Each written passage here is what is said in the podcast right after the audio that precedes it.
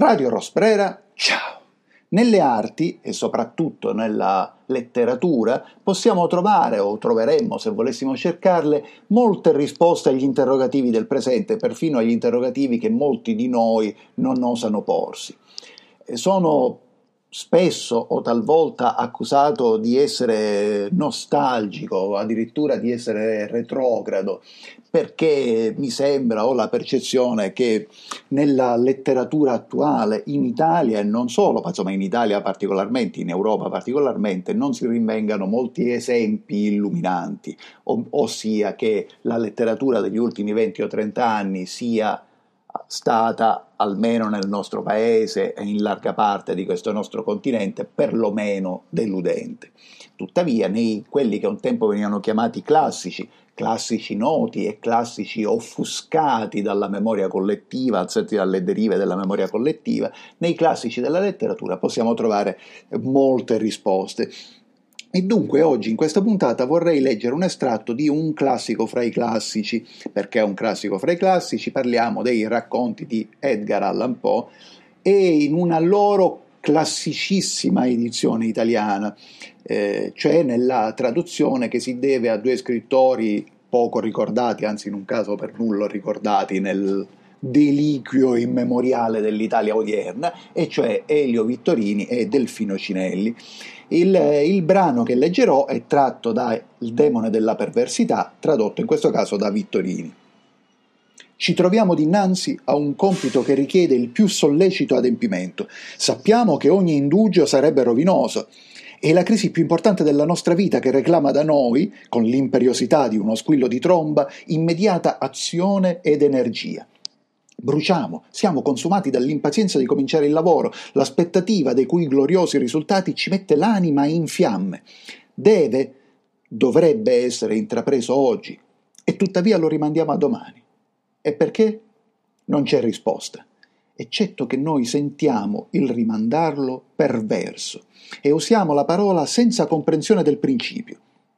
L'indomani arriva e con esso una più impaziente ansietà di fare il nostro dovere, ma insieme a questo accrescersi dell'ansia ecco nascere anche un desiderio senza nome, positivamente spaventoso perché impenetrabile, di rimandare di nuovo.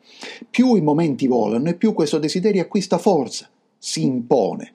Si giunge all'ultima ora per l'adempimento di quel compito, tremiamo nella violenza del nostro conflitto interiore, del definito contro l'indefinito, della sostanza contro l'ombra, ma se la lotta è giunta a tanto, sarà l'ombra a prevalere e noi ci affanniamo invano. L'ora scocca ed è la campana a morto della nostra prosperità. E anche il canto del gallo del fantasma che ci ha dominati per tanto tempo. Esso ora si dilegua, scompare, siamo liberi. L'antica energia ritorna, lavoreremo adesso, ma ahimè, è troppo tardi. Siamo sull'orlo di un precipizio, vi gettiamo dentro un'occhiata e malessere e vertigini ci colgono. Il nostro primo impulso è di tirarci via dal pericolo, non di meno, inesplicabilmente, restiamo.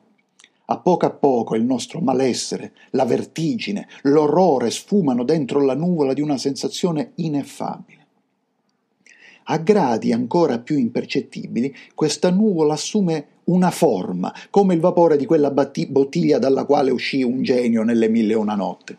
Ma questa nostra nuvola sull'orlo del precipizio si condensa in una forma assai più terribile di qualsiasi genio o demonio da racconto, in nient'altro che un'idea, ma pauro- paurosa idea, in un'idea che ci agghiaccia il midollo delle ossa con la feroce voluttà del suo orrore, ed è semplicemente l'idea delle sensazioni che proveremmo durante il rovinoso precipitare di una caduta da simile altezza.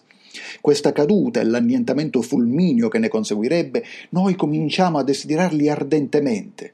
E perché? Perché per l'appunto implicano la più spaventevole e odiosa tra le più odiose e spaventevoli immagini di morte e di agonia che mai si siano presentate alla nostra immaginazione. E siccome la ragione ci distoglie con violenza dall'orlo dell'abisso, ecco che con tanto più impeto lo avviciniamo. Non c'è nella natura passione più diabolicamente impaziente di questa, per la quale uno, pur rabbrividendo sull'orlo del precipizio, medita in tal modo di buttarvisi che egli, anche solo per un momento, si permetta di pensare e sarà inevitabilmente perduto. perché appunto nella riflessione che lo spinge a ritirarsi troverà l'impossibilità di farlo. Se un braccio amico non lo trattiene, se non riesce con uno sforzo improvviso a tirarsi indietro, precipiterà e sarà annientato. Ecco, stamattina ripensando a questo lungo estratto del, del, racconto di Poe, che in larga parte, soprattutto nella seconda parte, ricordavo più o meno a memoria, non ho potuto che riflettere su come la descrizione di questi processi mentali, di questi stati d'animo, si avvicinasse moltissimo a, quelle, a, quelli che io percepisco in molte persone, in non poche persone, in non pochi amici anche, dopo questo anno e mezzo o quasi di quarantena e di delirio. Certo, dopo un anno e mezzo, che non è niente nella storia del pianeta, ma non è poco nella vita di un essere umano, non si può parlare di annientamento fulmineo, ma sì di tutto il resto e sì tantissimo del finale, o meglio, il finale in realtà, per quanto paradossalmente ci dà sper- delle speranze. Poe scrive che egli, anche so per un solo momento, anche solo per un momento, si permetta di pensare sarà inevitabilmente perduto, e invece no, e invece no, forse noi dovremmo pensare, e in questo senso, proprio come dice Poe nella conclusione del brano, un amico, amico anche nel senso più ampio dell'espressione, ci può essere d'aiuto. Mi permetto di dire, per un calcolo delle probabilità ad alcuni degli ascoltatori, vi può essere d'aiuto. E non mi, ricor- non mi, riferisco soltanto a quelle persone, e mi capita anche in questo caso di incontrarle, che guardano con nostalgia, per esempio, ai primi due estremi mesi di quarantena, e non mi riferisco soltanto alle persone, in questo caso anche come me, che nella loro solitudine non stanno poi tanto male e che in un'atmosfera casalinga non si trovano a disagio e che a casa riescono a lavorare, riescono a scrivere non mi riferisco tanto solo a questo quanto al fatto che si stanno installando nella nostra società riti perversi, appunto, che negano la vita, oltre del resto a negare la logica. Non entriamo nella disquisizione dei vaccini, anche se secondo me chi si è vaccinato dovrebbe dimostrare poi che è capace veramente di scegliere con la propria testa, ma insomma non entriamo in questa disquisizione, ma milioni, milioni, decine, credo anzi totalmente in Europa ormai centinaia di milioni di persone sono vaccinate. Ma allora perché continuano a camminare con la mascherina? In alcuni casi io nei quartieri ricchi, perché poi queste perversità uh, aumentano nei quartieri ricchi, qui a Roma vedo addirittura coi, con le mascherine e i guanti di lattice, oggetto che era stato fuggevolmente di moda, ma che a quanto pare in alcuni ambienti eh, si è abbarbicato all'immaginario collettivo. Perché dunque uscire ancora con la mascherina e perché, visto che tanto la, la mascherina, l'assenza della mascherina fuori è ampiamente tollerata, e perché pretendere dagli altri atteggiamenti di una prote- prudenza che sconfina nell'insensato o soprattutto perché colpevolizzare gli altri. Ecco, noi da una parte siamo arrivati a questa visione eh, Ecco, in questo caso sì che definire retrograda è un eufemismo, cioè quello che il, il, contagio va vissuto come una colpa, il contagio va vissuto come una colpa se io sono stato in un centro per lebrosi e poi vado ad abbracciare le persone, ma se io sono inconsapevole, il contagio non è una colpa. E io sono inconsapevole, tu, io come siamo tutti inconsapevoli nella maggior parte dei casi e nella maggior parte dei contagi, ma eh, si è appunto instaurato questo atteggiamento da controllore, questo atteggiamento io ogni tanto uso questo termine, visto che appunto nella società in cui viviamo lo si utilizza con molta leggerezza, cioè con molta facilità o con molta faciloneria, si è instaurato questo atteggiamento fascista di voler imporre agli altri, di voler rimproverare gli altri. Ed è così, non è chi è senza mascherina che impone il suo atteggiamento a chi è con la mascherina, ma chi è con la mascherina che tende a imporre il suo atteggiamento a chi è senza mascherina. Questo a prescindere da qualunque regola perversa, perversa sia stata stabilita è ancora più perverso e ancora più grave perché forse addirittura questa che ho appena fatto potrebbe essere perfino considerata come una digressione, digressione perfino nociva, perché per un calcolo delle probabilità una discreta percentuale degli ascoltatori non sarà d'accordo con me, anzi addirittura mi starà denigrando nella sua testa, ma è soprattutto ciò che ci inquieta, e l'abbiamo detto anche in passato, questa idea che si possa vivere in carcere per salvare la vita questa idea che si dà per scontato che lo sviluppo, cioè l'avviluppo su se stessa della società umana, porta sempre più il diffondersi dei virus e che quindi dobbiamo abituarci a vivere in questa maniera. L'idea, insomma, che si debba vivere nel terrore, l'idea che si debba sprecare la propria vita per salvarla. Ma perché tutto ciò è, è, davvero perverso. Perché c'è una cosa, mi sembra di notare, che caratterizza la vita, parliamo, limitiamoci all'Europa, eh, in Europa rispetto a altri continenti, insomma io mm, mi riferisco essenzialmente al Sud America che è quello che negli ultimi anni ho anche spiritualmente o ideologicamente frequentato di più, ma credo questa cosa si possa dire non solo per il Sud America.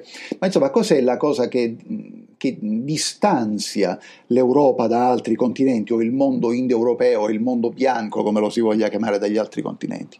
Ecco, da noi si vive nel continuo rimpianto, peraltro più o meno virtuale, nel continuo rimpianto di tutto ciò che non riusciremmo a fare se morissimo mentre altrove si vive nella percezione, in una sensazione di gratitudine per tutto ciò che comunque si è riuscito a fare, gratitudine appunto nei confronti della vita. E ciò implica appunto con riferimento alla società europea un cortocircuito agghiacciante, agghiaccia fin dentro il midollo delle ossa con la feroce voluttà del suo orrore, scrive Poe, perché tu per non morire, cioè per non rimpiangere ciò che faresti viven, continuando a vivere, non vivi. Ma del resto, se morissi, non sapresti che non hai fatto delle cose. E questo è un modo per rovinarsi la vita doppiamente e irreversibilmente.